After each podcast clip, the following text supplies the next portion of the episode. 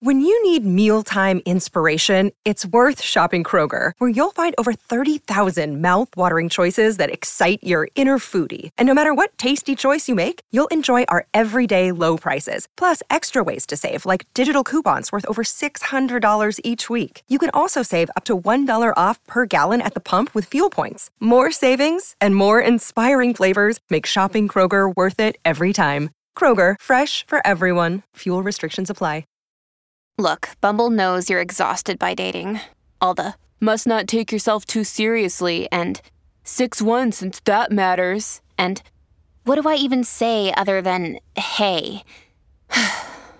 well, that's why they're introducing an all new Bumble with exciting features to make compatibility easier, starting the chat better, and dating safer. They've changed, so you don't have to. Download the new Bumble now.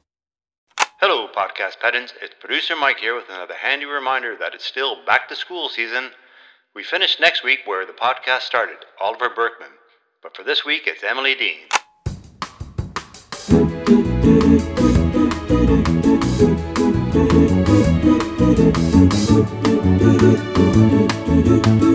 Namaste, motherfucker.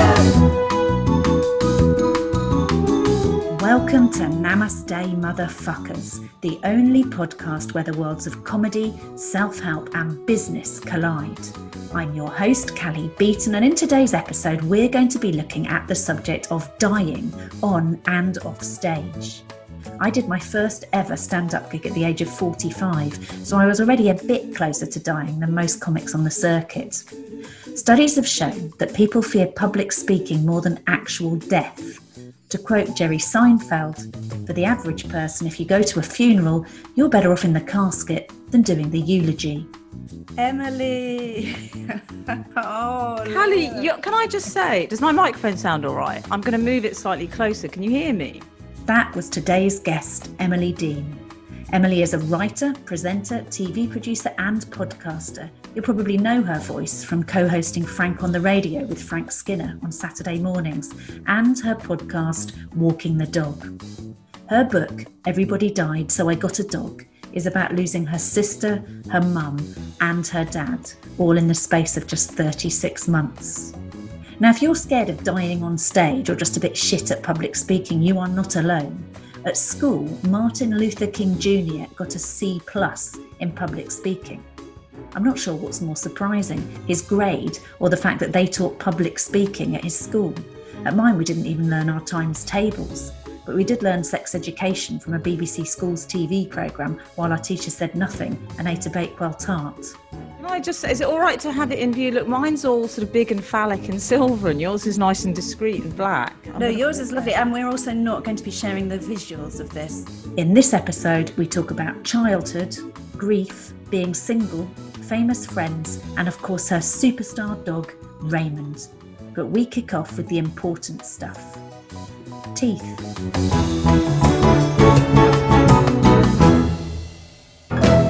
You've got great teeth as well because you haven't got the sort of um, reality TV, The pearly Love whites. Island. Yeah, Do you remember that episode of Friends where Ross had his teeth done and they were like showing up in under uh, in ultraviolet lights? And we thought that was an anomaly. That was a strange thing. It was worthy of an entire sitcom episode being based around it. The idea that someone would get teeth that dazzlingly right. Now that's just life. That's just any man that you would date, isn't it? Oh well, not Be- any man I would 30. date. They don't have No. their teeth. Most of the men I date, but yeah, I mean, any man you would date would have their teeth definitely. Any man below 30. yeah, Any man on O with celebrity as in the title. Yeah, or Essex in the title, or Yeah. Chelsea. I remember having um, I had a root canal work done in Miami. I was over there for work. Um, you know, back when work was a thing, and the uh, the uh, orthodontist said to me, he said, you know, I like you. I can't do American accents. He said, I like your teeth. He said because they're British white. You haven't gone American white. I was like, oh, I didn't know that was on the chart, like the Farrow and Ball of teeth that one could be. I was like, my teeth are really white in London, but obviously for Miami standards, he was like, you're doing your best. Well done for throwing your hat in the ring, but not really white. But yours look rather white as well. Have you been in for a scale and really. polish? No, no. Well, I recommend it as an outing until the cafes and pubs open. Have you been in for a scale and polish? Where's Raymond gone now? Has he gone off or is he still there? Oh my goodness. Because I, I will tell you in a minute about, I mean, ev- everybody knows your dog, Emily. Some people know you, some people know your dog. I was telling my kids, uh, well, both my kids are here at the moment. Um, one of them normally lives abroad, but she's grounded uh, for reasons of not, not having behaved badly, but of paperwork oh. because of Brexit. So she's trying to get back to where she lives in oh. Amsterdam. But my other one, my older one, so he's an autistic zookeeper who lost his zookeeping job at the start of lockdown. Um, so he is living with me at the moment and um, he's not remotely interested in what I'm doing, but he does know I'm doing this podcast, and um, and he did vaguely go, "Yes, so, so are you doing any of those this week?" I said, "Yeah." I said, "I'm really excited because I'm interviewing Emily Dean," and he was like, "Who's Emily Dean?" And I said, "Oh, she interviews like really amazing people. She's got this podcast. She's got a brilliant book." And then um, I talked about walking the dog, and I said she's got a Shih Tzu, and he said, "I'm gonna um, I'm going to email you some information." Uh, so he emailed me information. So this is what he said. Um, there was no hi, mum, no sign off. This is literally what the email said. It was entitled Shih Tzu. And then it said, uh, without any sort of charming intro, toy dog breed developed in Tibet, but not in a bad way. He probably has a decent personality. Is he a he? If you're sure he's a male, his happy weight is around six kilos. And good news for your friend, he could live for 15 or more years. So there you go. What do you think? Is that? Is that, that sounds like my ideal man, especially if he's rich. I don't like or more. I just 15 years will do. 15 no, years or know? less, I think. Oh, less. Okay, perfect. No, he said 15. No, for the dog, it's 15 years or more. So yeah, does that sound like like Raymond, or is that... I would say that sounds exactly like Raymond, and the yeah, his personality.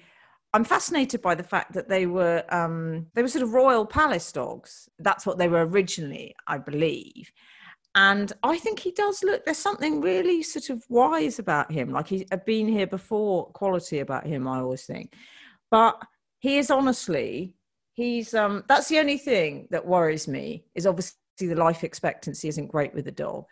But then you know what I think, having lost people. Sorry to crash in so early. No, let's go death, straight into death yeah. because I thought I we could. I, we, I, thought as a theme for this episode we could have the importance of dying on stage and off. Because honestly, Good. I do I do the on stage bit. You've got a lot of form, not in dying yourself, no. but in being in the orbit of death. So no, let's dive into death. I'm good at seeing people off. Um, in Very fact, good. I might almost start taking it personally now. But anyway, a death doula. You could be a death doula. Have you heard of them? Yeah. But it makes you realise, Cally, that actually I always think that you sort of think, oh, 15 years, and you think, God, on a quite serious note, imagine if you knew that someone you loved and really cared about, a member of your family or a partner or anyone or a friend even, if you were told they're going to die on this, you know, they've probably got 15 years. I genuinely think it would probably alter how you behaved with them a bit. It would certainly make you a bit more forgiving, maybe and I and I genuinely think with him, I some I genuinely do. I'll stop and I'll, I'll shout or I'll feel a bit angry and I'll think, oh no, he hasn't got. You know, I can't really do that because he hasn't got that long. Honestly, I'm dating it... someone who's just about to turn sixty, so I feel like I am in exactly. I'm in a Shih Tzu situation. I'm like, you might make it to seventy, and now I'm thinking, oh God, should I be nicer to him? It hadn't occurred to me. I just get irritated if there's anything he. Sometimes he'll go, oh no, I can't do it. I'll be like, why not? I'll be like, you know, at my age. And I'm I'm just like, what do you mean your age? It's all in your mind. So I think I am. I'm effectively, I found a human Shih Tzu, but look, he's got a lot less hair than Raymond. I will say that. But that's a good. I think that's quite a good age gap, is it? See, so he's eight years older. Yeah, eight years, eight and a half, as I like to point out. Yeah, it all felt good when he was in his but um, this is his last week in his fifties, and he's fine with it. But I like, I'm grieving. I'm like, I'm grieving, and um, yeah, I've made him as a present. Um, he won't hear this until after his birthday. I got like all his friends and his kid to send me photos from his life, and I've made this really beautiful book with a lovely front kind of um, picture on the front. And, and it was only when I was telling another friend of mine who's about to turn 60 and I showed it to him via Zoom. And he said, That looks more like a sort of funeral pamphlet. You've literally done the thing that his son will do when he's dead, but you've like preloaded. You're like, Here you go. Uh, you right. He said, Why don't you just write the eulogy, pass it all on? So it was meant to be really nice, but I now think I've done I've done that wrong. But as we're getting into death, so- it was because I think you should have you shouldn't have printed the law Lord's Prayer. I know. and it was that little cross that that, that just seemed to come as part of the design. And also, do not stand at my grave and weep. I mean, there are better sentiments for cards, Cally. Come on. so yeah, I feel I may have um, hastened his demise, um, or at least the demise of our relationship. But hey, we've been together 18 months, and I do relationships in like dog years. So 18 months for me is like 20 years for normal people who are functioning. Um, but your your book, so everybody died, so I got a dog, is your book, yeah. And I actually um, it was really nice when you agreed to do the podcast for many reasons, but not least because I had already read your book. So I was like, oh, brilliant! I don't need to go and read her book and pretend to be interested because I am interested. But not only I didn't just read it, I actually had the audio book, and you narrate it. So I feel that you you basically spent ages telling me all about yourself, like it felt yes. very personal, like a wanker. Yeah, you just wouldn't stop talking about yourself, Emily. I was like, yeah, okay, there's two of us in this relationship. Um, but basically, um, for anyone who hasn't read the book, and it is a really brilliant book, it went right round my sort of girlfriend group, like sort of wildfire. A friend of mine, Charlotte, had just lost her mum, and her sister had lost her husband, so they'd lost their sort of inner circle quite quickly. So she recommended it, and then another friend of mine's mum died, and I recommended it to her. So it went round the sort of the doom scrolling of my uh, of my friendship group, and everybody absolutely loved it. But basically, in your case, you trumped any of my friends' stories because you lost everyone in about three years, didn't you? Sister, mum, dad.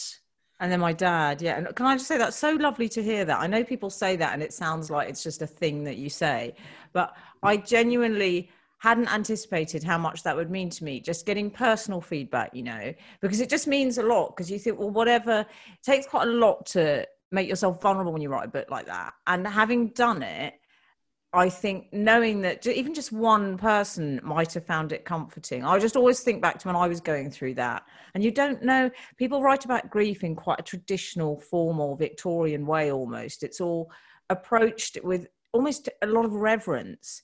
And that's why I called it that slightly irreverent title because it just feels so normal to me. So I wanted to write the kind of book that I wanted to read, really, which I suppose is a good place as any to start. And yeah, I lost my sister which was you know out of that was I always compare it to the safari. You know, it's the big five. Did you see the big 5 mm-hmm. And I and and it was she was the the sort of lion, I suppose. You know, losing her was huge just because it's a life interrupted. And even now, was her anniversary. Actually, Januarys are always a bit tough because her anniversary, the day she died, I always remember it. And this is no disrespect to my parents, but it's not such a big deal that day because I realized actually for her it's about that beats that she missed, the life she would have had. You know, she never got to see 45, she never got to see 50. And I often think, and I think, what would she be doing? What would she think? Would she be watching It's a Sin by Russell T Davies? What would she have thought of Trump playing My Way? What would she... It's those things. the important you know things, yeah, Trump's musical choices. And she's your big sister as well. So I've, yeah. got a, I've got a big brother. And I think there's something about the big sibling that um, whatever your relationship is with them, you just don't expect to have to live life without them. And you guys were really close right? Because you had a, I guess, a bohemian upbringing, you might say. I read in the Guardian. In fact, I'm going to read you a bit. You probably, I'm sure you read it at the time, given it was your dad. But your dad, Michael Dean, who was the first uh, man on colour television. That's correct, yes, isn't it? Which is that's right. Which, which is, is exciting. Brilliantly weird thing, but yeah. was it exciting at the time, or were you blissfully? Well, I was too. Yeah, I don't think I was born when that when that. Um, I, I don't think. yeah, I think that was before I was born because that would have been late 60s, I think. But I think I was aware. You know what it's like, Cally. I don't know what your childhood was like and whether you came from a sort of media family, but for me, it just felt it's just what you know, isn't it? It's just weird. And you get to know these names. And it's only when you get older that they take on any relevance. When other people, especially adults, would slightly, I'd go to a friend's house and I'd say, Oh, we can't we've got a friend staying doris lessing or something. And they'd go what? Stop lying you know?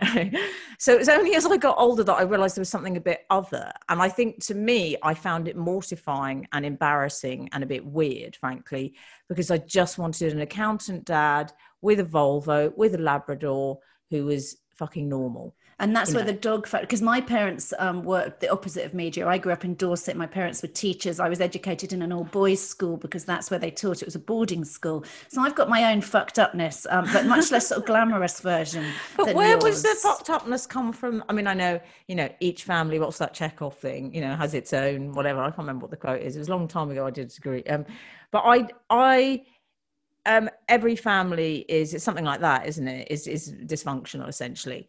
And exactly where, how Chekhov put it. I think every family. I'm sure he said that. I think that's. I think I remember that when I was at drama school. That was the quote. Yeah. But what where did that come in your family then? It's funny isn't it? Because yours can't listen back to this so you've got free reign right? You can say whatever you like um, and unless you believe in the afterlife you're off the hook. Mine are really lovely about my career um, such as it is and they uh, so they might listen back to this. But i think not belonging was a big thing for me and i wondered when i was um, you know it feels like stalking somebody when you do research for a podcast and then you're like no i'm meant to be doing this. So i do know probably more about you than you know about me but not in a weird way. So i think think there's something about not belonging and then feeling you've got to be a chameleon. Um, I know you've talked about being a chameleon. And when I look back at how you survive, as a girl in a boys' school when you're also a teacher's kid. So, I mean, talk about a sort of, you know, a, a triple threat. And I wasn't, you know, it's not like one of those lovely stories where it's like, oh no, but I was so funny that everyone just really liked me and I developed an amazing personality. I just tried to be like whoever was around me all the time and completely hid any vulnerability or fear. And so I think the fucked upness for me was partly that I was, I just didn't have a tribe. I didn't fit in anywhere. So we weren't itinerant like your family were. We weren't going sort of around the place, but we didn't really have that I didn't really feel I had an anchor. And I remember someone saying to me, and I know we, I know we've both done the Hoffman process, which I do, mm. I do want to talk to you about. But I, I, when somebody said to me in therapy not long ago, she said, "So how do you self-soothe?" And I thought, I don't even know what that means. I don't know how would you self-soothe because it didn't occur to me to be nice to myself. I just thought, oh, I've just got to make everyone think I'm fine. Didn't yeah. occur to me to think I was fine. You were the sort of kid, I think, who I mean, you probably knew you went to the Anna Scher school, right? So the, the acting school. So you probably like knew the people on Grange Hill and stuff like that. Yeah. Which I mean, you would I would have just given anything to to you know just kiss the ground you trod in those days because you would have been so glamorous and exciting, weren't you? You know what? Um, I felt so. I felt such. I mean, I felt a fraud and I felt so uncomfortable in my skin my entire childhood. I think. I think when I was a lot younger, when we would do plays, because we grew up in a theatrical family, we'd be very encouraged to do plays and that was what we did. You know that was our playtime was we'd say and it seems quite strange now but we would go away and my parents would get us to put on plays for their friends. And i suppose it was quite intimidating because their friends were sort of you know to the national theatre and they were uh, sort of critics for the times and things and We're like doing these stupid plays. But I didn't mind it in I didn't mind it quite so much when it was play, but I think acting as a child, it just became one of those things that it was just felt quite natural, you know, that I acted anyway. When I was a kid, my parents had a lot of plays like Alan Ayckbourn and Tom Stoppard plays. And when we were moving around the world a lot, when I was quite young, they were sort of the first things I would read. I would get them off the shelves. And I remember I would read plays. I mean, and, and sort of recite all the parts when I was quite young. So you skipped the Peter and Jane stage. You were like straight. I didn't do that. Obviously, you skipped Chekhov as well because we've just established that was a bit of a misquote. so you went. So you would have had quite precocious taste for it. It was almost like I felt that I never had a childhood that I went straight into being a grown up um, for reasons of kind of emotional survival. And did, mm. did you, it sounds as if you almost bypassed the being an actual kid kid stage in a way. You went straight to something else. Definitely. And I think because my dad, the way he raised us, because he was sort of an intellectual, in I guess in a true old school sense of the word, in that he didn't not in that sort of slightly more modern review or you know someone who's super clever but also watches love island my dad was a very pure he was very it was a real purist about being an intellectual and he i think sometimes when we'd ask him questions he would answer us in this very direct matter of fact way, which meant that we were adulted quite young and we were very used to, you know, our parents would have dinner parties and they never made a distinction between children and adults. So you'd be sitting there and they'd say, "All oh, right, you know, be next to Michael Foot or something," and you'd have to make conversation and. Um, that would be no hard concept. even now, to be honest. Um, it, it, you know, wouldn't it? If suddenly, I mean, especially well, they now. say you go to a, there was a wedding and they said you've got to make a speech, and it was like, I, you know, it, there was that sense of you had to be on all the time. But I, I, so I definitely think with the acting, when I went to Anna Scher's and I was doing acting, and me and my sister went there, and there were all these kids, and they were actually they were from the sort of you know local estates in islington and it was a brilliant thing that anna was doing um i just felt utterly i don't know i never felt comfortable Cally in my own skin i never felt when i did a performance and i'd audition even when i'd get the part I'd sort of be, sh- I'd feel real shame. I'd feel I was terrible. And I think, why have I got the part? Why have they given it to me? This is ridiculous, you know? So even though you were good at it, so you did Day of the Triffids. I did. I did Day of the Triffids and I did and I did seem to act. And I I think partly why I started feeling like that was because I think my mum felt it was tricky because I was getting a lot of work and my sister only because she was slightly older and less castable, whereas I think I was so small and I looked so young for my age. Um, and I was probably a bit more precocious, whereas my, you know, and I was better at sort of putting on an act. My sister was much more authentic, probably. Um, but my mum would sort of always have this thing of, "I'll play it down," and you know, say you didn't get the part for this reason. So I think I never threw myself into it wholeheartedly, and I did love doing it, and I loved being on set, and I loved being with actors because I felt comfortable. On a tribal sense, they felt like I knew them. It's it's what I was used to, you know. Um, but yeah, I always. I'll tell you what it was, and I don't know if this is something you experienced, um, particularly because I know you got into performing relatively recently in your career. I felt there was a shame attached to wanting attention. You know, that you couldn't consciously recognize that you wanted to perform. Had to be something, it's all right going to drama school because my parents sent me there. It was all right doing a play because that wasn't. But as soon as it became, say, as soon as you were stating, I want this for myself, there, there was something very shameful and embarrassing about that. Yeah, it sounds as if it's almost. I mean, I always wanted to be on stage because I felt happier on stage than off stage. So I did sort of music and I went to drama school. And the only reason I didn't end up doing uh, acting was because I realised I was really shit at it. Um, because like, when you when you're like in a little tiny place in Dorset, you're the best actor because no one else can act. And then you're suddenly at drama school and everyone's there because they can act. And then suddenly I went from top of the tree to bottom of the tree. And I was um I was seeing somebody at the time who was doing reasonably well. He was a sort of bit of a household name and not in a massive way. It wasn't Dirty Den, but I was I had a bit of a thing with somebody who hmm. was a reasonably successful actor off telly, and I remember thinking, God, even his life is all over the place in terms of whether he can feel secure about and i just did not have the self-esteem and self-belief to perform so i then ended up you know going into a career of making sort of i guess a decent name for myself and money as a in, in you know being a, a, kind of media exec so in that way no regrets but it was only yeah much later so in fact i think because we you were finally orphaned at 45 right is that when, yeah. when you managed to see off the last person yeah, wait, hang on. When was I? It was yes. Yeah, see off the last because you're the link here. I mean, really, if this was Miss Marple, they'd be coming around to your place and going, "This seems really strange." Like everybody who's had anything to, I mean, you know, I'm glad we're not in the same room in case it happens to me. The curse of Emily Dean. I well, I do feel sometimes. I mean, it's like Frank Skinner, who I do a radio show with. He said to me, he said, "Oh, I go to all the funerals. I got them all. I, I did the box set." We were sort of laughing about. It. And I said, I know, actually, my family were fine until I met you. It's funny that they suddenly all started dying off. But yeah, so that is very inevitably life changing, if only because I think when a parent dies, a lot of people say this, you know, you question, yes, a lot of people say that when a parent dies is the first time you properly feel like an adult. That also happens when you have a kid, um, apparently.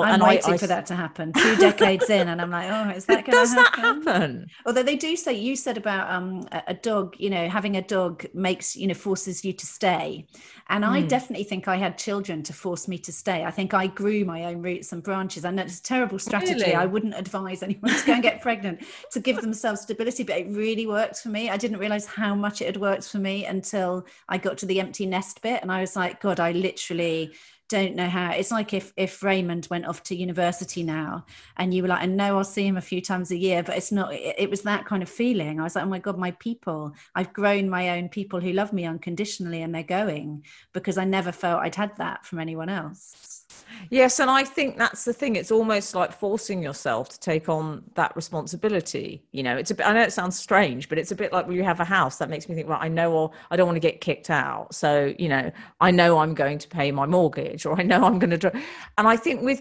it's, that's what I felt with a, because we never had any of that in my family. You know, it was always, will stay in this incredible gothic folly and oh shit we don't own it we're going to have to move somewhere else so there was a sense of impermanence throughout our entire lifetime and oddly they say in therapy, and I know you've done the Hoffman, so you will you know will understand this that you either you know when people say to you, "Oh, I'm not at all like either of my parents," you think, "Yeah, but you're reacting to them in mm. one way or another because."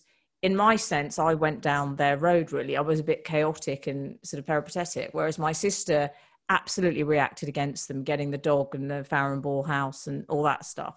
So but I think that's the thing. I certainly feel that about a dog, and I certainly I can imagine that is really true of kids. And sometimes I do. You know, it's funny when you get to this age because I do think actually it was awful going through that grief, but it did force me to work on myself a bit.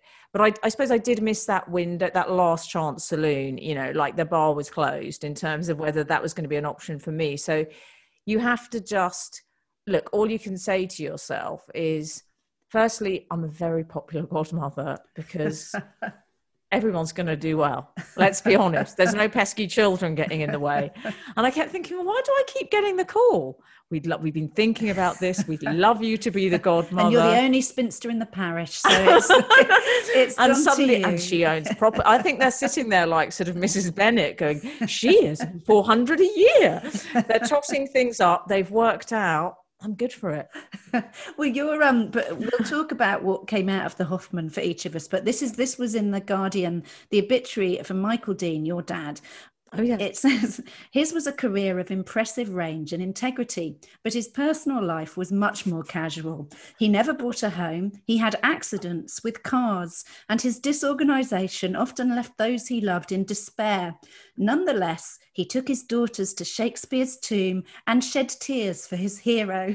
so I, was, I don't think I've ever read an obituary that reads quite like that. Does that sound accurate? Does that sound like the same man? It was. Well, do you know what I think? I can't remember if that. I think Joan Bakewell wrote one, so that might have been Joan's. And if it was, that's very much would have come from the heart because I think she knew he was so frustrated. It was like he just couldn't cope with normal life. It, it's it sounds ridiculous, but I think I've realised now as I'm able to look back on him more fondly, you know, I realized that it just felt so mundane, worrying about things like paying the gas bill. You know, he would, he would, there could be bailiffs at the door. And if he was in the middle of reading sort of Kafka, he would just think that's going to have to wait. I've got to get through this. You know, he was, I just think he operated on a, on a different level, which is wonderful for him. But it just meant as kids, sometimes it was, it was tricky because he, um, he struggled with all those aspects of life. And I think growing up in that chaos, and it was so chaotic, Cally. I mean, it was just, we just got so used to it, me and my sister. But it was partly just these weird people answering the door, and my sister and I would be, who is this? And it was always a man with waving brown envelopes, and we'd have to sort of deal with it. But the moving around the world, and I suppose the emotional chaos as well you know that I I did feel slight shame over that. Now it's funny. Now it's a dinner party anecdote that my dad went out with this foreign correspondent who was Russian and had had an affair with Colonel Gaddafi, and it was it was. But at the time, she threw his passport in the Thames, and then he was going out with Richard Burton's widow, Sally Burton, and spent all his money trying to impress her. And it feels like anecdotes now, but when you're in it, when you're in the white heat of it, it feels awful because you just want to have a dad who you can call and say, I'm planning on going on the M4 today. Have you got any tips yeah. on what the best route? Can you help go, me do oh, my tax yes. return? Is it, Would your dad do your tax return in roads? Uh, no. Namaste, motherfuckers so the Hoffman process, it sounds like we're probably um, on commission or something because I think you, have written about it. I've spoken. We bloody should be. We bloody should be. We've uh, we'll put a link to it in the podcast notes. But um, basically, I mean, how how would you describe the Hoffman, Emily? Well, I I well, I think what is a good way to describe it maybe is why you decide to do it in a sense. Because I want to ask you, why did you decide to do it? Well, partly because of you, so no pressure. But I was th- I'd almost done it. I knew a couple of people who'd done it, and I'd got as far as they do all these kind of pre-screening. And I should say the key thing to say is what it's not, and it's not a cult. So when people hear about the Hoffman process, um, and people get quite um, evangelical about it, um, yeah. it's, it's, it's definitely um, it, yeah, it, it's and it's not therapy, is it? It's a sort of um, they say it's like a self-development thing you go and do. So they they kind of do talk to you quite a bit before you go to because it's quite intense, isn't it? You you know you have no phone, no contact with the outside world, and you're residentially with people doing it for. It's, it's basically like the first a new recruit and orange is the new black. Exactly. That's what you feel like. like going into penitentiary essentially.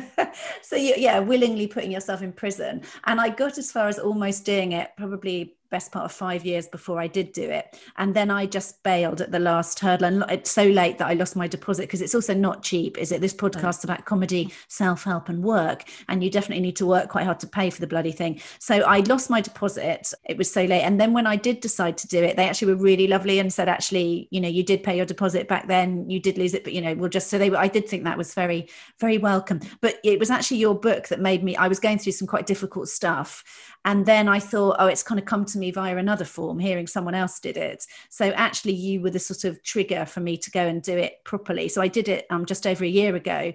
As it okay. turns out, just oh, nice. So, oh, yeah, that's made my day. Well, two months what? before lockdown is when I did it. So actually, if I hadn't read your book when I read it and then signed up for it, I would have missed doing it before lockdown. So I would now be waiting to do it properly in person. So I do have a great debt of thanks to you for it because oh. it was, yeah. And it, I don't know how I'd be getting through lockdown if I hadn't done it because it's just um, I just feel much more resilient and able to sit with awfully difficult things um, and, and, difficult relationships. I never really believed I could survive. I always thought I was faking it because if I stopped faking it, I would literally cease to be.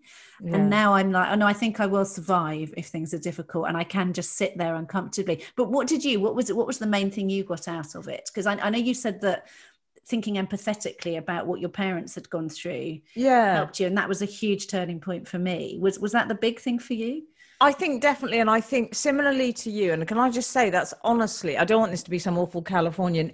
Your truth, your, you know, we're not like that. We're British women, but uh, that does really mean a lot to me. Honestly, I love, I love the fact that you know. I hope it helped in some way, and I love that you've done it. And you're going to be a fresh recruit. That's why your skin looks so good. Everyone's skin looks great when they come out. Um, but you're not allowed to wear makeup. There's actually a day when they say you're not allowed to wear makeup. And until then, I'd been pretending I wasn't wearing any, but wearing it really subtly. So was I. Yeah. And then they were like, "You really not meant to wear it." And a couple of the women I was sharing a room with, she was like, "You really can't wear it." And she obviously knew I was wearing it because she kept. So I, yeah, that was a big day. I did no makeup, makeup every day, and I got busted. You know, yeah. that's the thing. But it, but it's um it's interesting because similarly to you, I'd heard about it, and it's one of those things I'd read about. And if I'm honest, slightly dismissed as a bit of a, you know, celebrities doing it, some expensive self help retreat is very much the kind of thing my dad would have been quite cynical about. That sort of Californian, you know, self discovery that he'd been exposed to in the 60s, and he hated all that. But I think what happened is I you know in articles for a reason I think it just kept sticking in my head certain words would jump out and I think I read sort of Goldie had done it. And it was really interesting because he didn't strike me as he was speaking in this way that just seemed really sort of articulate and emotionally literate, you know. And with those and, teeth, it's hard to speak at all. So that's a, well, I its own especially wonder. in a way that seemed unusual for a man, not just someone with Goldie's sort of job and from his history. And I just thought this is, but anyway, I then got to a point where I knew about the Hoffman, and then I reached a stage where things got pretty dark in terms of I was just thinking, right, I'd had all my parents had died, I'd had a breakup. I was just at the point where, uh, you know what it's like. I don't know if you've ever experienced that, but it's kind of okay. Um, um, this isn't a, whatever this is is not great, and I'm to really have to do something here. And the Hoffman just felt it just kept coming into my head again, and I and eventually I just thought I'm doing it. Some of my friends were worried because I think people do think it's like some sort of cult thing um, but I was just very reassured by everything I'd read. People who'd done it just seemed to be saying, you know, the opposite of that. And they seemed reasonable. You know, there didn't seem to be any loading you into a van in the middle of the night. And so I, I did it. And honestly, it was really life changing. I think it was life changing for a number of reasons. But yeah, my parents, I think one thing I learned on the Hoffman was that um, it's possible to we can all, you know, we've all got issues in our childhood with one parent or another in some form. No one has a perfect childhood. I started to realize though that when you get when you're at your most fucked up is if you do have a parent that in some way that relationship is damaging, it's not acknowledging it that's the problem. You know, you can have the most, you know, a mother who's made you who's affected you in really extreme ways. But I think where the danger lies is and I've seen this with people I know. After I did the Hoffman, I would see it, I would recognize it in a really annoying, smug way, know all way. I'd see someone saying, "Oh, my mother's wonderful, she's amazing," and I think she's a narcissist and slightly psychopath. And it's like that's fine to have that, but it's it's when you're in denial about it. I think because then you start to believe stuff about yourself that you've been told. So for me, it actually meant realizing that my parents just, you know, they did the best that they could and you know, there's this exercise. I don't know if we're allowed to say too much, are we? But I, I still do it now, Cally, which is when I'm upset with someone. You you do this with your parents, don't you? Have photographs of them as young children or uh, in their youth, because when you can see them as children, you feel empathy for them, mm. and you realize they were just people who were damaged in their own way, and they did their best. And I even do that with people I mean, it means I have to go around to all my friends saying, Can I have a photo of you aged six or seven or as a baby, maybe? but I try and do it with people I love and care about. I think of them as a kid. I think when you see people as vulnerable, then you're able to be forgiving and you I shift your i think that shift in perspective and again i know we're, we're not meant to say lots about what goes on uh, not because yeah. anything weird goes on but because um, it, you need to just experience it don't you to see it but i do remember sitting sort of going through that conversation with my parents at a certain age a sort of imaginary conversation and i just wrote and wrote and wrote and i felt like i got to know them really, really well, even though it was a conversation in my own head. People will now be thinking that we're batshit crazy talking about. there is a bit that one of the things that is out there in the public domain that is talked about is that there's a you, you do lots of expressing your emotions, including yeah. sort of beating the shit out of a beanbag. Um, and that bit, there was a really very, very handsome young man on our, uh, and who was also he did like boxing, and he was uh, goodness, I don't know why he was in there, but anyway, he was um he was there, and um yeah, I do remember it being quite distracting watching him just like beating the shit out of this sort of pillow and all sort of, you know, ripped and sweating. I know if a man were to say this about a woman on the Hoffman, it would be unacceptable. So I need to move on before people rightly I'm sure say. they've done that. but I think you do have that because you meet people and you really bond with them, don't you? And by the end, you have this sort of connection because I suppose it's weird enough to be that vulnerable. It's stuff you wouldn't tell your friends. Oh yes, and, and yet you're telling these strangers. And the silence is really bonding as well. So being with people in silence, which is something that I'm guessing, um, uh, knowing you a bit, knowing myself, that was quite a quite a, a challenge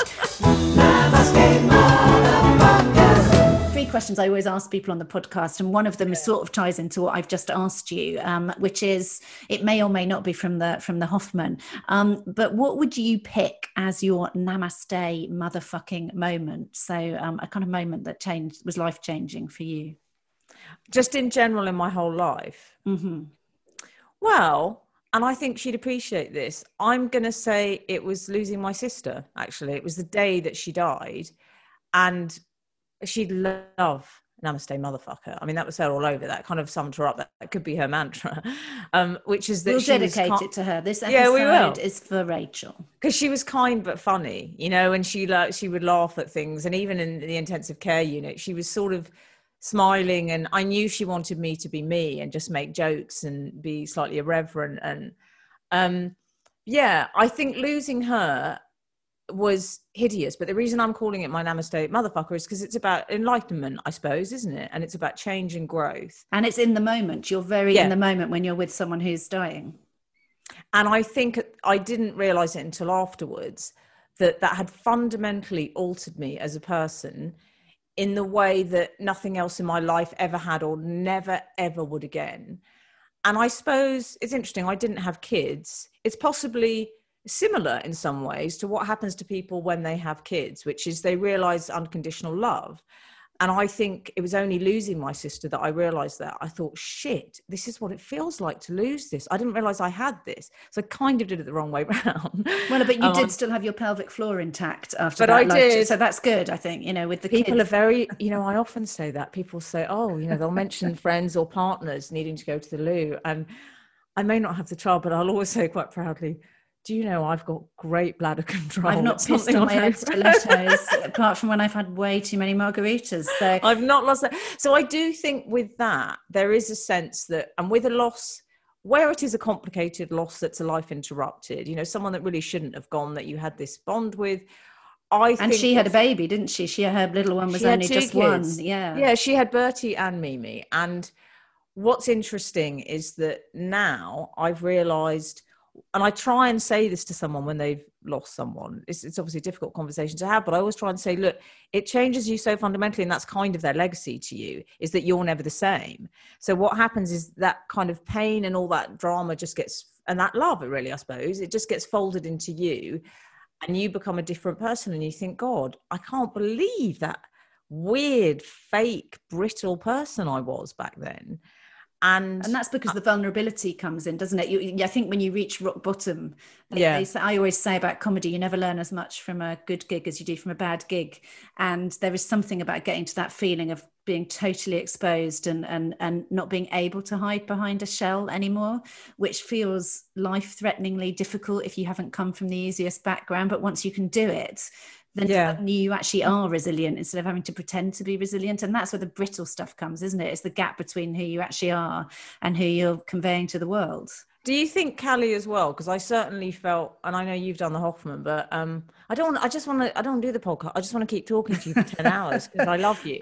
Um, but after the Hoffman, I certainly realised this. That I realised it was necessary for me to sort of forgive my parents in order to sort of kind of get on with my life. Now, when I say forgive, they didn't do something, you know, not some awful secret in the basement. They weren't like Silence of the Lambs, but I just mean, you know, how my relationship with them was tricky. And I spoke it's at points in my life. And I think it feels very freeing, doesn't it? Yeah, not forgiving someone is holding. For anyone out there who's thinking, well, why would I forgive? What's in it for me? There's loads in it for you. So you can be a complete selfish asshole and still find motivation to find it in your heart to forgive. It's so liberating. And they say, don't they? Um, everyone's guilty, but no one's to blame. So you can, you know, there were people in there with me who had horrific upbringings, been literally abused by their parents and when you forgive them, that sounds as if you're colluding in what they've done, but it isn't about collusion. It's about being able to look with empathy at what at who they are. So it's not condoning what they did. So yeah, no, the difference is. So I do think that um, yeah, it's it's difficult. You had to go as far as actually losing a life to have that moment. But um, yeah, I, I, I do think it's the sort of idea of the empathy um, card that helps you and forgiveness I think and so. compassion. They talk about compassion, don't they? And even now, somebody said to me about the pandemic. They said we should assume that everybody, nobody's okay unless they prove that they're okay. So let's start from the point that nobody's yeah. okay. And I think that's so, so, much more of an empathetic viewpoint. So if someone's a dickhead in a car or they push past you in a supermarket or breathe on you without a mask, instead of going, you absolute wanker, how can you be like that? To go, well, you like me probably aren't okay at the moment. None of yeah. us are really okay. Collectively, we're not okay. And I think you're absolutely right. I think what that teaches you, I had something the other day where someone's name came up and I had a bit of a reaction to this person. I was going, oh, I don't like. And then I stopped. And I suppose this is what the benefits of therapy, I suppose, in any form, whether it's Hoffman or, or doing intense therapy with a therapist, is I, I and it's really embarrassing because people that know you think, why is she talking like this? I say, I say, right, why have I reacted so strongly? I'm obviously triggered by that because that's not a normal reaction. What is that? Oh, that's because that reminds me of my dad. And I can see these people looking at me like that I was working with, thinking, is she crazy? What's wrong with her? But I genuinely do that. I walk through sort of extreme responses to things because I realized that it's never about, you know, my dad had a great thing. He would say, rows are never what they're about. Whenever we had an argument, you have an argument, he'd say, yeah, it's not about that though, is it? It's never about loading the dishwasher.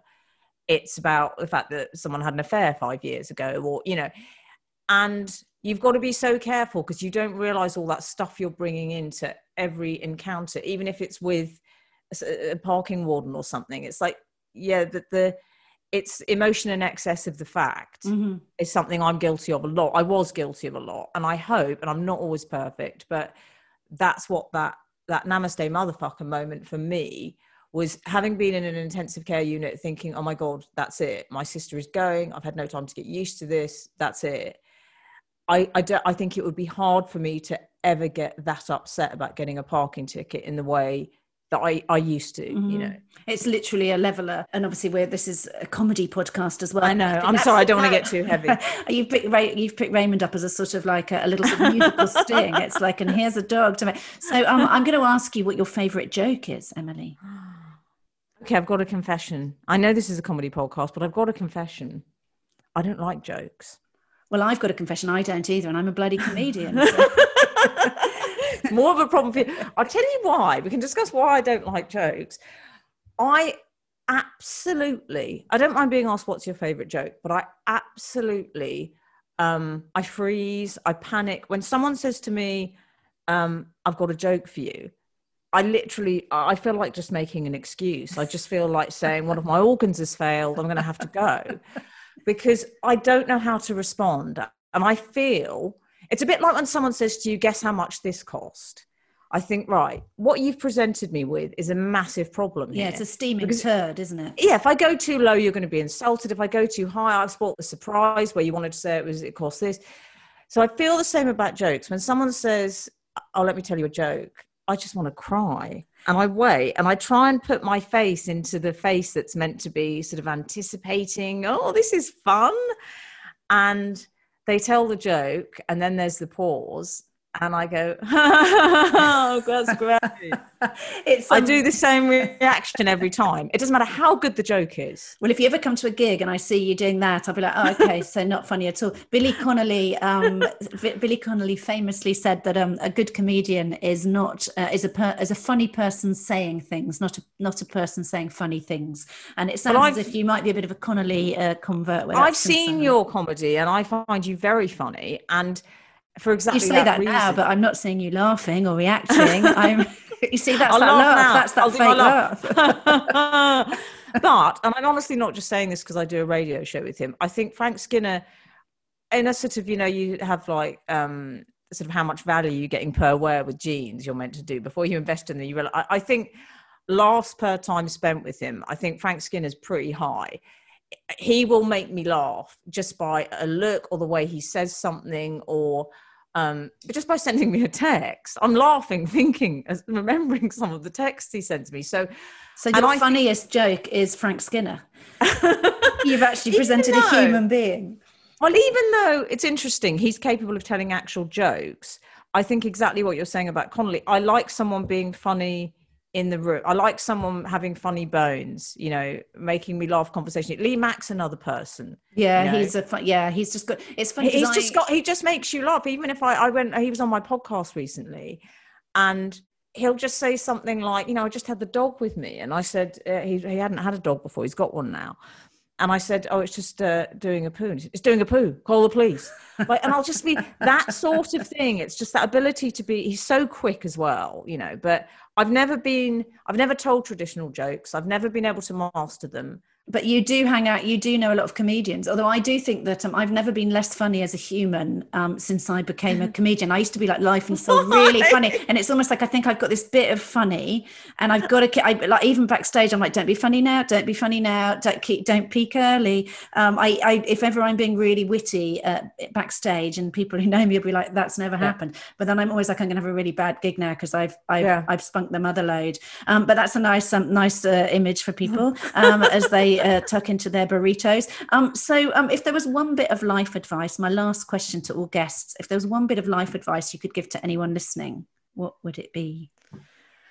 Well, I've got so many. Um, I We're old say... enough to accumulate quite a bit of wisdom, aren't we? We could really go on about this. Can I just say on the comedy front, that's so true because that keeping your powder dry thing is very important, and really it's a bit important. like those people before exams you know, the people that go around showboating saying, oh, I was up till four revising, they generally come out with ease.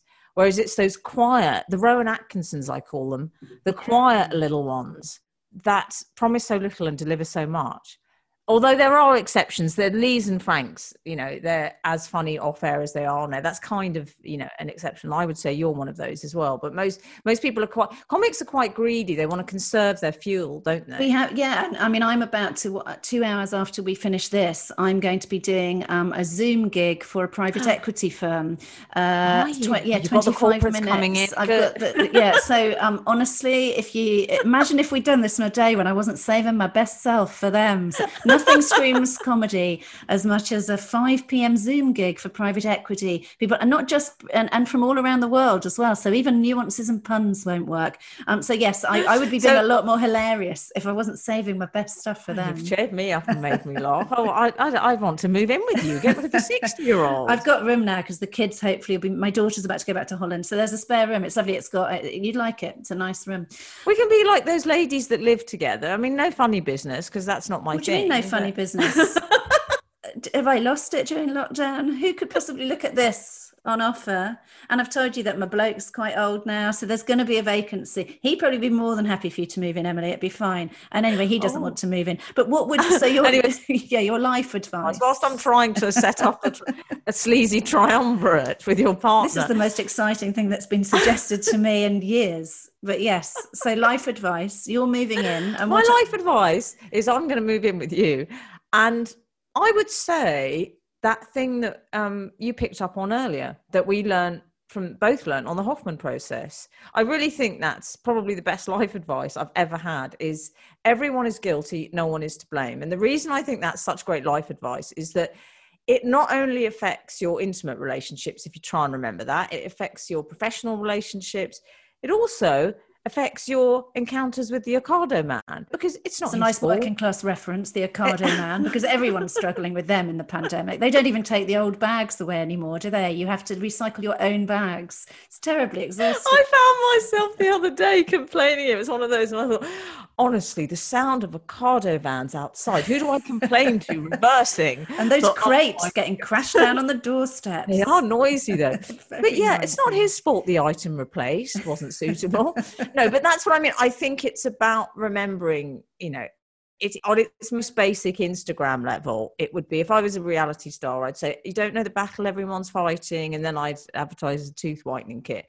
But I'm essentially doing that um, with some Farrow and Ball paint. So what I'm saying is you know exactly that it's just the idea that you don't you you sort of have to forgive people almost before you encounter them you know you just have to assume that people went through difficult stuff probably or they've been through their own challenges. And i think it i think it helps and it especially helps it's even helped me with the dog because you know what? He's got his own issues. We've all got our own issues. That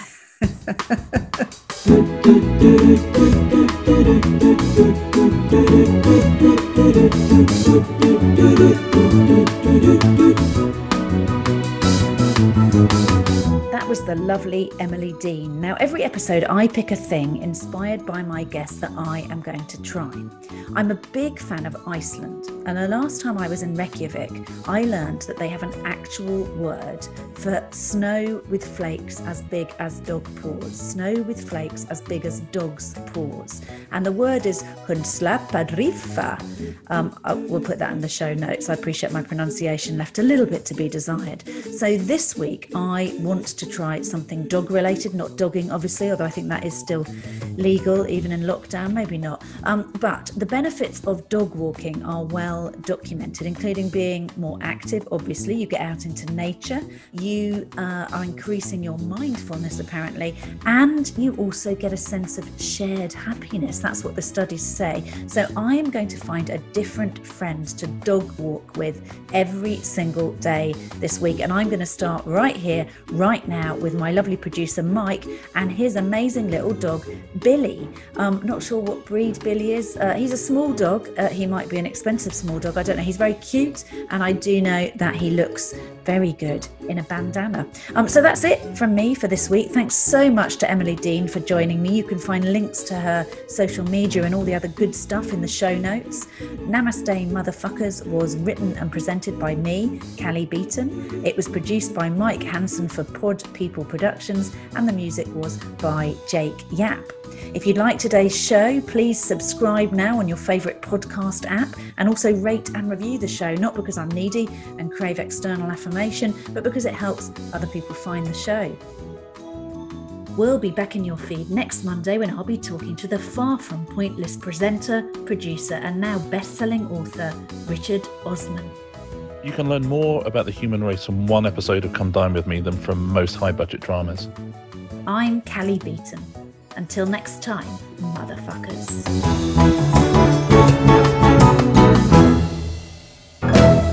Namaste, motherfuckers. Pod people. Hi, my name is Kaye Adams, and to be honest, I'm not so good with the aging process, so I enlisted my old chum, the filter free Cara McKenzie, to advise. Could you imagine being a porn star? The room would need to be really hot for me to strip off. To be honest, she's not much help, but she is rather amusing. And along with some great guests, Jo Brand, Andi Oliver, Anton Du Beke, Ruth Langsford, and Craig Revel Horwood, darling, we are learning how to be 60 Listen wherever you get your podcasts.